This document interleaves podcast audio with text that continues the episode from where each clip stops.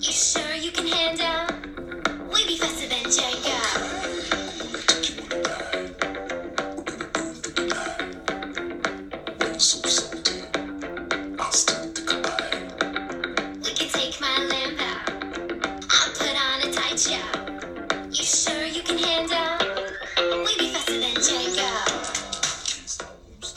여러분 안녕하세요. 발칙한 뉴스 정예리 아나운서입니다. 오늘 자유한국당이 KBS 사장 사퇴를 촉구하기 위해 KBS 항의 방문을 가셨답니다. 아니 갑자기 또 왜 이러시나 했더니 KBS가 재난 주간 방송사 역할을 제대로 하지 않고 김제동 라디오를 방송했기 때문이라고 합니다.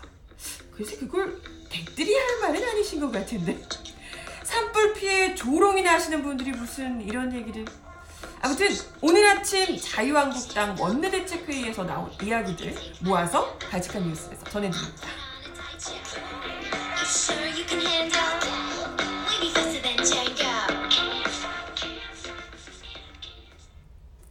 네, 여러분 어서오세요. 발칙한 뉴스 정혜림입니다.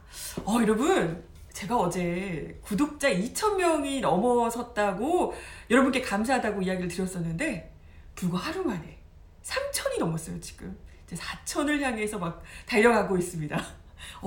다들 왜 그러세요? 저 이러니까 너무 겁도 나고 너무 기쁘기도 하고 한편으로는 여러분들이 왜 이러실까 떨리기도 하고 그렇습니다. 아무튼 감사드린다는 말씀이에요. 더 열심히 하도록 하겠습니다. 하트. 네. 아무튼 지금 산불은 100% 진화가 됐고 이제 차분하게 구호와 복구에 힘쓰는 작업을 지금 정부에서 열심히 하고 있는 중이고요. 그래서 더 산불이 또 다른 곳에 또 날 수도 있으니까요. 산불이 더 번지거나 하지 않도록 또 새로운 산불이 나거나 하지 않도록 그리고 지금 이재민들이나 이런 분들이 피해를 보신 분들이 그 피해를 최소화할 수 있도록 또 더 불편한 일이 없도록 하기 위해서 계속해서 이런 부분들에 대해서 좀 살뜰하게 챙기는 것 이런 것들이 지금 필요할 때입니다. 다시금 이제 복구하는 작업들 이런 것들이요. 근데 참 매번 느끼고는 있지만 똑같은 사안을 보는데 어쩜 이렇게 자유한국당은 달라도 너무 남다른 시각을 가지고 접근을 할 수 있을까. 그 창의성에는 매번 감탄을 하게 돼요. 어제 오전 최고위원회에서 자유한국당이 이런 이야기를 하셨다고 하더라고요. 산불 발생 원인과 그리고 정부 대응에 대해서 나름대로 평가를 하시는데 저 진짜 너무 깜짝 놀랐잖아요. 이렇게 눈도 깜짝하지 않고 이런 이야기를 하실까. 우선 자유한국당 최고위원회에서 어제요. 이런 이야기를 하셨대요. 이번 산불이 이것 때문이었다고. 문재인 정부의 탈원전 때문에 산불이 유발됐다. 이렇게 이야기를 하셨다고 합니다. 탈원전 정책, 태양광 정책이 산불을 유발했다. 응? 아니 어떻게 그게 여기로 튈 수가 있죠? 산불이 어떻게 거기까지 탈원전 정책 때문에 산불이 났다. 이런 얘기를 할 수가 있는가? 아니 사실 산불은 거의 매해 발생을 해왔죠. 정도가 달랐다는 거고 특히 이번에 더 강풍이나 이런 것들 때문에 굉장히 더 심하게 멀리까지도 이제 확산이 빨리 됐던 게 이제 문제였던 건데 그런데 이게 탈원전 때문에요? 알 수 없습니다.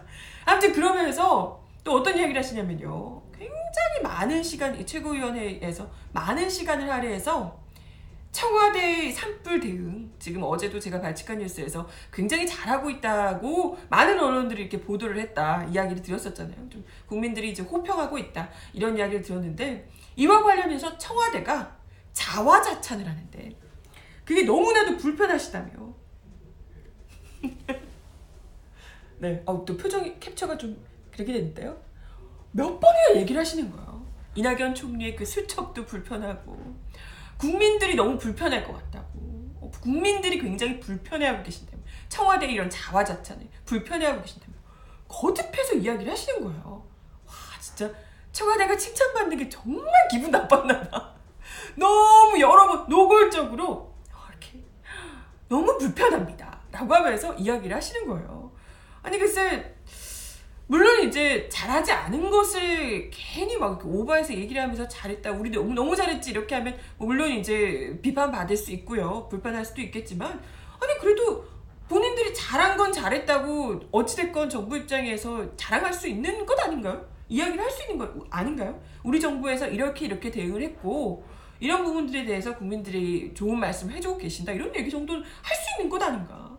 아니 언론들도 대부분이 지금 이번 산불 대응과 관련해서는 정부의 대처가 굉장히 신속했다, 그리고 좀 침착하게 잘했다, 이런 이야기들을 하고 있는데, 아니 이럴 때 좀 다 같이 쿨하게 좀, 아무리 야당이라도 아 이런 부분들은 정부가 현명했다고 본다, 신속하게 잘 대응을 했다고 본다 라고 좀 칭찬을 해주고, 그러고 나서 이제 비판할 부분은 또 비판하고, 이렇게 해야 좀 더 좀 쿨하고 또 뭐 멋있지 않을까요? 그죠? 아니 근데 이렇게까지 너무 노골적으로 정부가 칭찬받는 상황을 이렇게 계속해서 국민들이 불편해한다 이렇게 이야기를 하시는 건, 뭐랄까, 솔직히 말하면 우리 국민들은 댁들이 더 불편하거든요. 막 너무 불편해. 아니 산불이 급속도로 그렇게 번지는데 자기 당 의원들 질문해야겠다고 재난 컨트롤타워 역할을 하는 이 국가안보실장을 못 가게 붙잡는 그런 정당 매우 불편하고요, 우리 국민들이. 그리고 막 재난당한 국민들한테 촛불, 산불 이러면서 막 라인까지 맞춰가면서 조롱하는 그런 정당 우리 국민들이 매우 불편해하고 있습니다. 그죠? 응? 대체 누가 누구더러 불편하다고 하는 건지. 아 근데 이번에 이 일을 겪으시면서 우리 나경원 원내대표께서 굉장히 좀 많이 서러우셨던 것 같아요.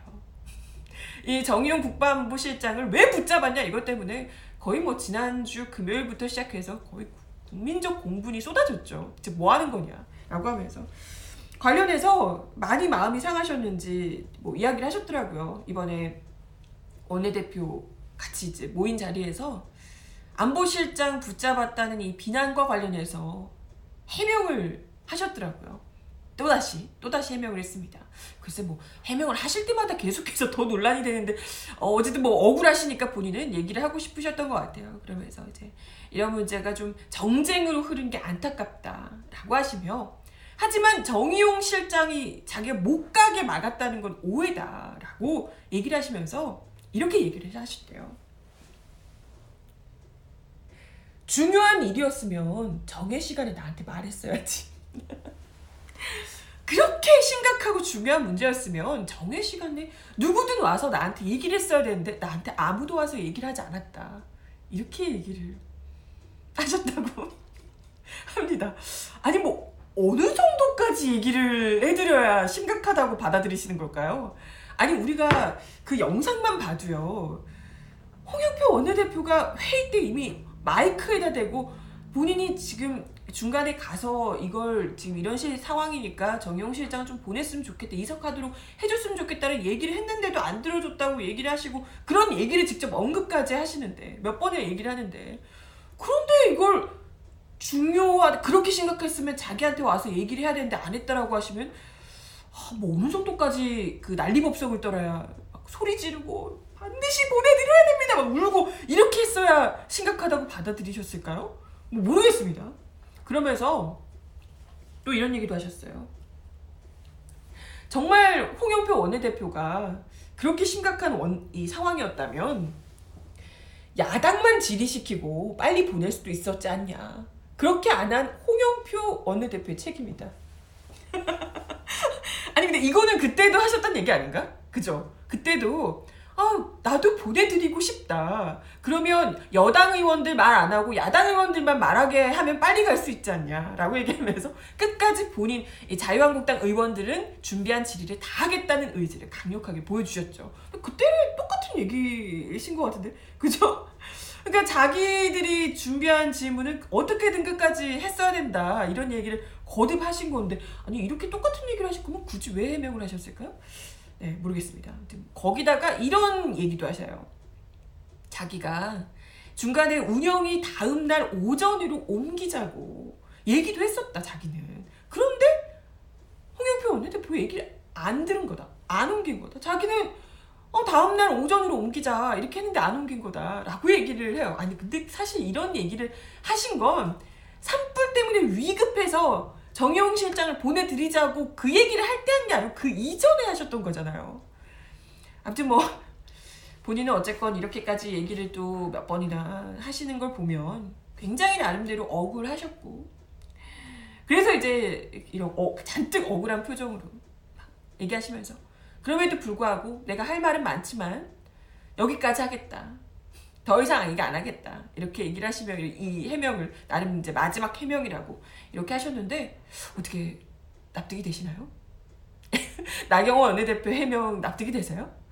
글쎄, 저는 뭐랄까 이렇게 해명을 해주시니까 한결 더 잘 알 것 같아요.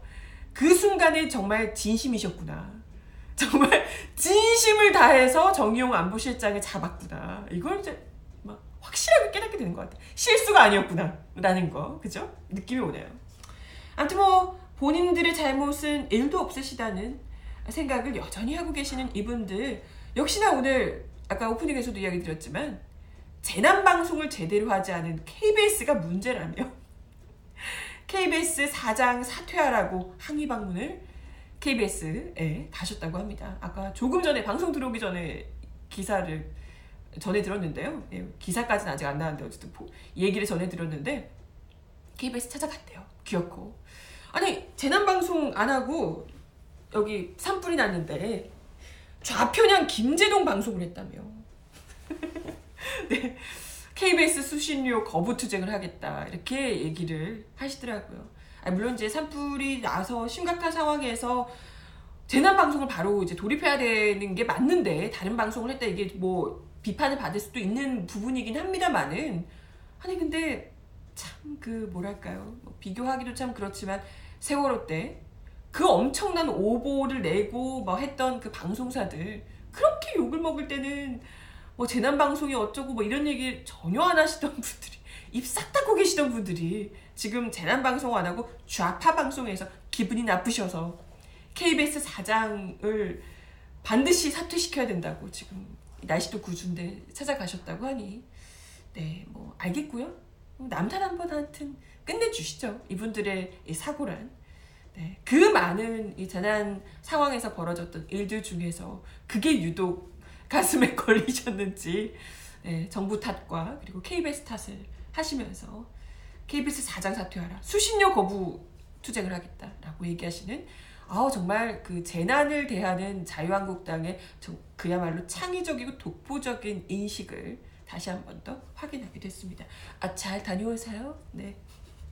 그리고요, 오늘 있었던 자유한국당 원내대책회의에서 별개로 또 나경원 원내대표가 굉장히 중요한 이야기를 하셨습니다. 사실 어제 저는 발칙한 뉴스에서 전해드리진 못했는데 굉장히 좀 급작스러웠던 뉴스가 있긴 했죠. 어제 많은 분들이 깜짝 놀라셨을 것 같아요. 조양호 한진그룹 회장의 별세 소식 들으셨을 겁니다.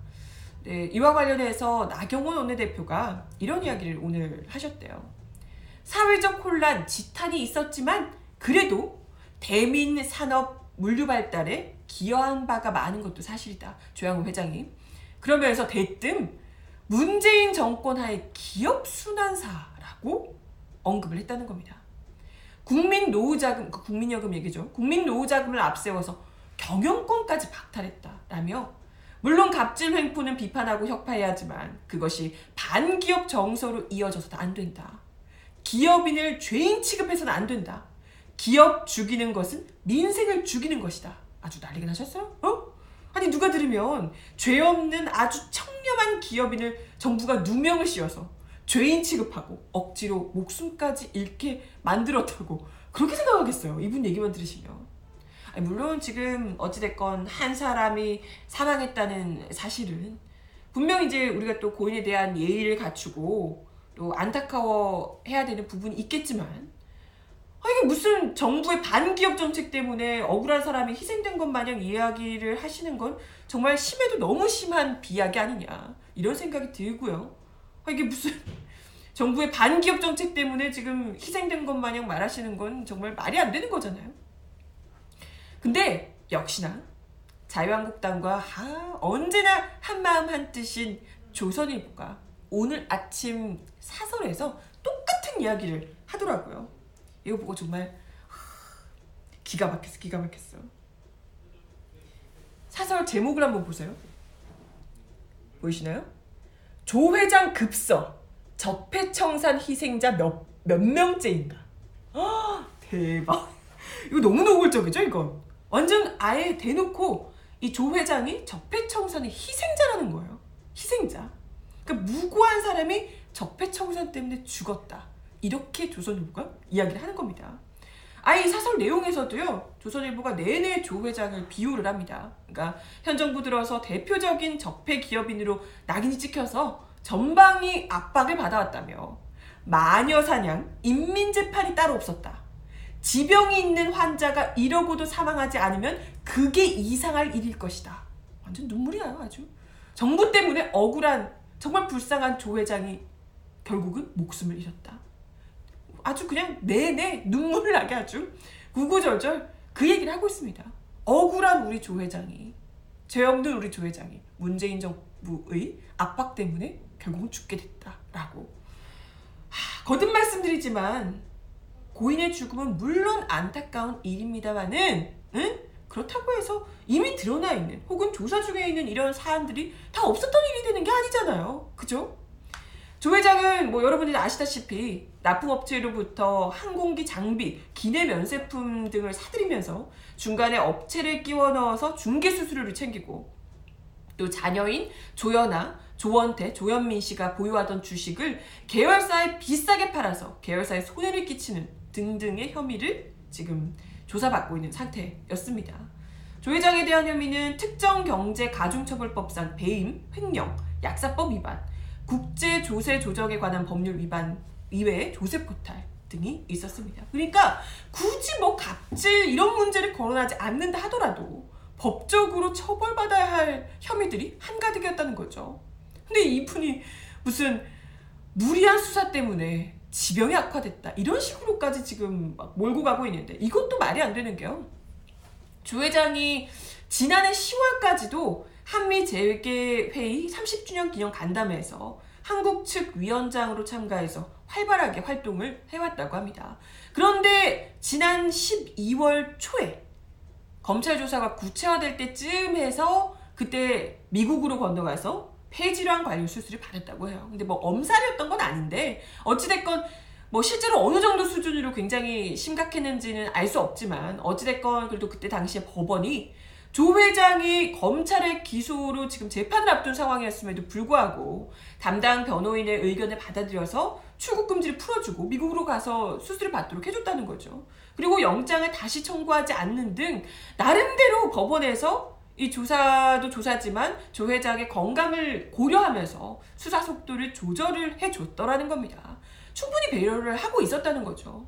그런데 그렇게 지병으로 수술까지 한 상황에서 조 회장이 지난 3월 27일에 무리하게 대한항공 주주총회에서 사내이사 연임에 도전을 한 겁니다.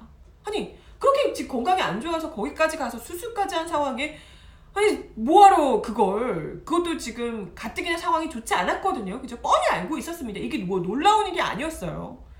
관련해서 뭐 대한항공 측이 조 회장의 사인이 폐질환이라고 공식 발표를 하면서 조 회장이 대한항공 주총 이후에 사내이사직 박탈에 대한 충격과 스트레스 등으로 병세가 급격히 악화됐다라고 이야기를 합니다. 이게요, 이 발표 그대로라면 한진그룹 측이 애초부터 그의 대표이사 연임 시도를 막았어야 되는 거 아니냐는 겁니다. 지병이 있었고 그 정도로 심각했으면, 그리고 갑자기 깜짝 놀라 서프라이즈하게 지금 이사 연임이 실패했던 게 아니잖아요. 그 상황에 다들 뭐 이야기를 들어서 알고 계시겠지만, 뭐 조선일보와 자유한국당은 지금 어떻게든지 조 회장 연임 실패가 정부의 강요 때문에 국민연금이 밀어붙여서 오로지 국민연금 때문인 것처럼 이야기를 하고는 있지만, 사실 그 당시에 분위기가요, 세계 최대의 의결권 자문사인 ISS는 물론이고 서스틴 베스트, 뭐 한국기업지배구조원, 좋은기업지배구조연구소 등 국내 의결권 자문사들 대부분이 주총에서 조 회장의 재선임 안건에 반대하겠다고 이미 다 밝히고 있었던, 권고를 하고 있던 상태였다는 겁니다. 거기다가 국민연금, 뭐 외국연기금, 소액주주 등이 조 회장과 그 일가의 각종 배임, 횡령, 조세 페탈 조세 포탈 등의 범법 행위에 대해서 기업 가치를 훼손하고 주주권을 침해했다라고 강력히 반대를 했었고요. 그러니까 이미 그 전에 이럴 가능성이 충분히 다 있던 상황이었다는 거예요. 이런 상황에서 굳이 외국에서 수술을 받을 정도로 병세가 위중한 상황임에도 불구하고 굳이 조 회장의 이사 연임 시도를 밀어붙였던 것은 조 회장도 조 회장이지만 그 한진그룹 무리수를 둔 한진그룹의 그 책임이 있지 않냐 이렇게 얘기를 할 수 있다는 거죠. 이게 어딜 봐서 지금 무슨 정부가 무리하게 조 회장을 뭐 어떻게 해가지고 결국 사망에 이르기까지 한 것처럼 이렇게 볼 구석이 있냐는 겁니다. 아무튼 뭐 이번 일이 기업 파괴라는 둥 기업가 살해라는 둥 아주 극단적인 언사까지 서슴지 않는 그런 분들, 조선일보든 자유한국당 등 이런 분들이 그래서 대체 그분들은 무슨 얘기를 하고 싶은 건지 궁금해하지 않을 수가 없습니다. 뭘까요? 뭐 기업과 재벌은 치외법권으로 풀어주자 뭐 이런 얘기라도 하고 싶으신 건가? 어? 무슨 죄를 저질러도 다 봐주자? 이런 거예요?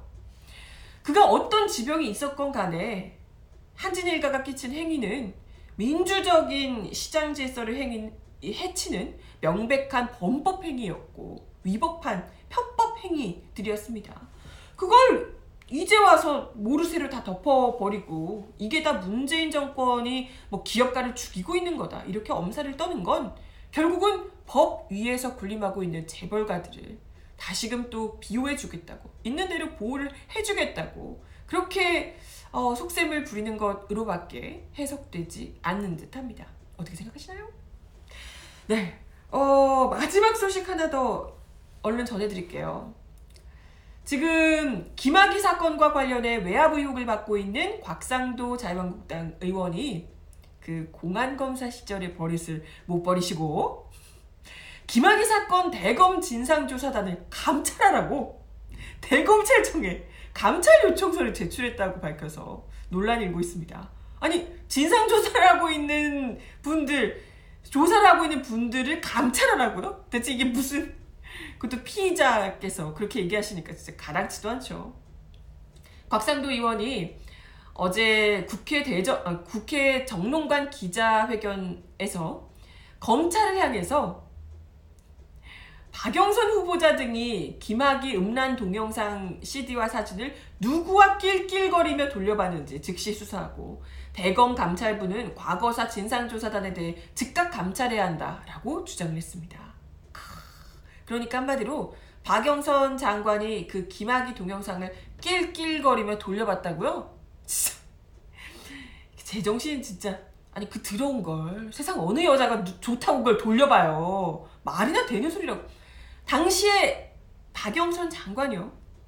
법사위원장이니까 차관 후보에 대한 이 논란이 있는 영상이라고 제보를 받고 이걸 사실 확인을 하겠다고 받더라고. 그것도 심지어 좀 보기가 너무 그래서 중간에 껐다라고 본인이 직접 이야기를 밝힌 바 있습니다.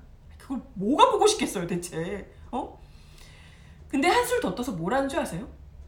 카메라 이용 촬영물 또는 복제물을 돌려본 행위를 한 사람은 성폭력 처벌 특례법 제14조에 의해서 처벌받을 수 있다며 이렇게 얘기를 하십니다. 정준영은 구속되고 박영선은 장관이 되는 게 공정사회냐 이렇게 이야기를 하셨다고 합니다. 와 진짜 대박이죠. 지금 불법 동영상을 직접 촬영하고 유포한 범죄자와 논란이 되는 증거물을 확인해서 따진 국회 법사위원장을 동일시하고 있는 건가요? 뭐야 대체? 무슨 뜻이야? 아니면 혹시 정준영이 이간일로 구속된 게 너무 아깝다 이렇게 생각하시는 거예요?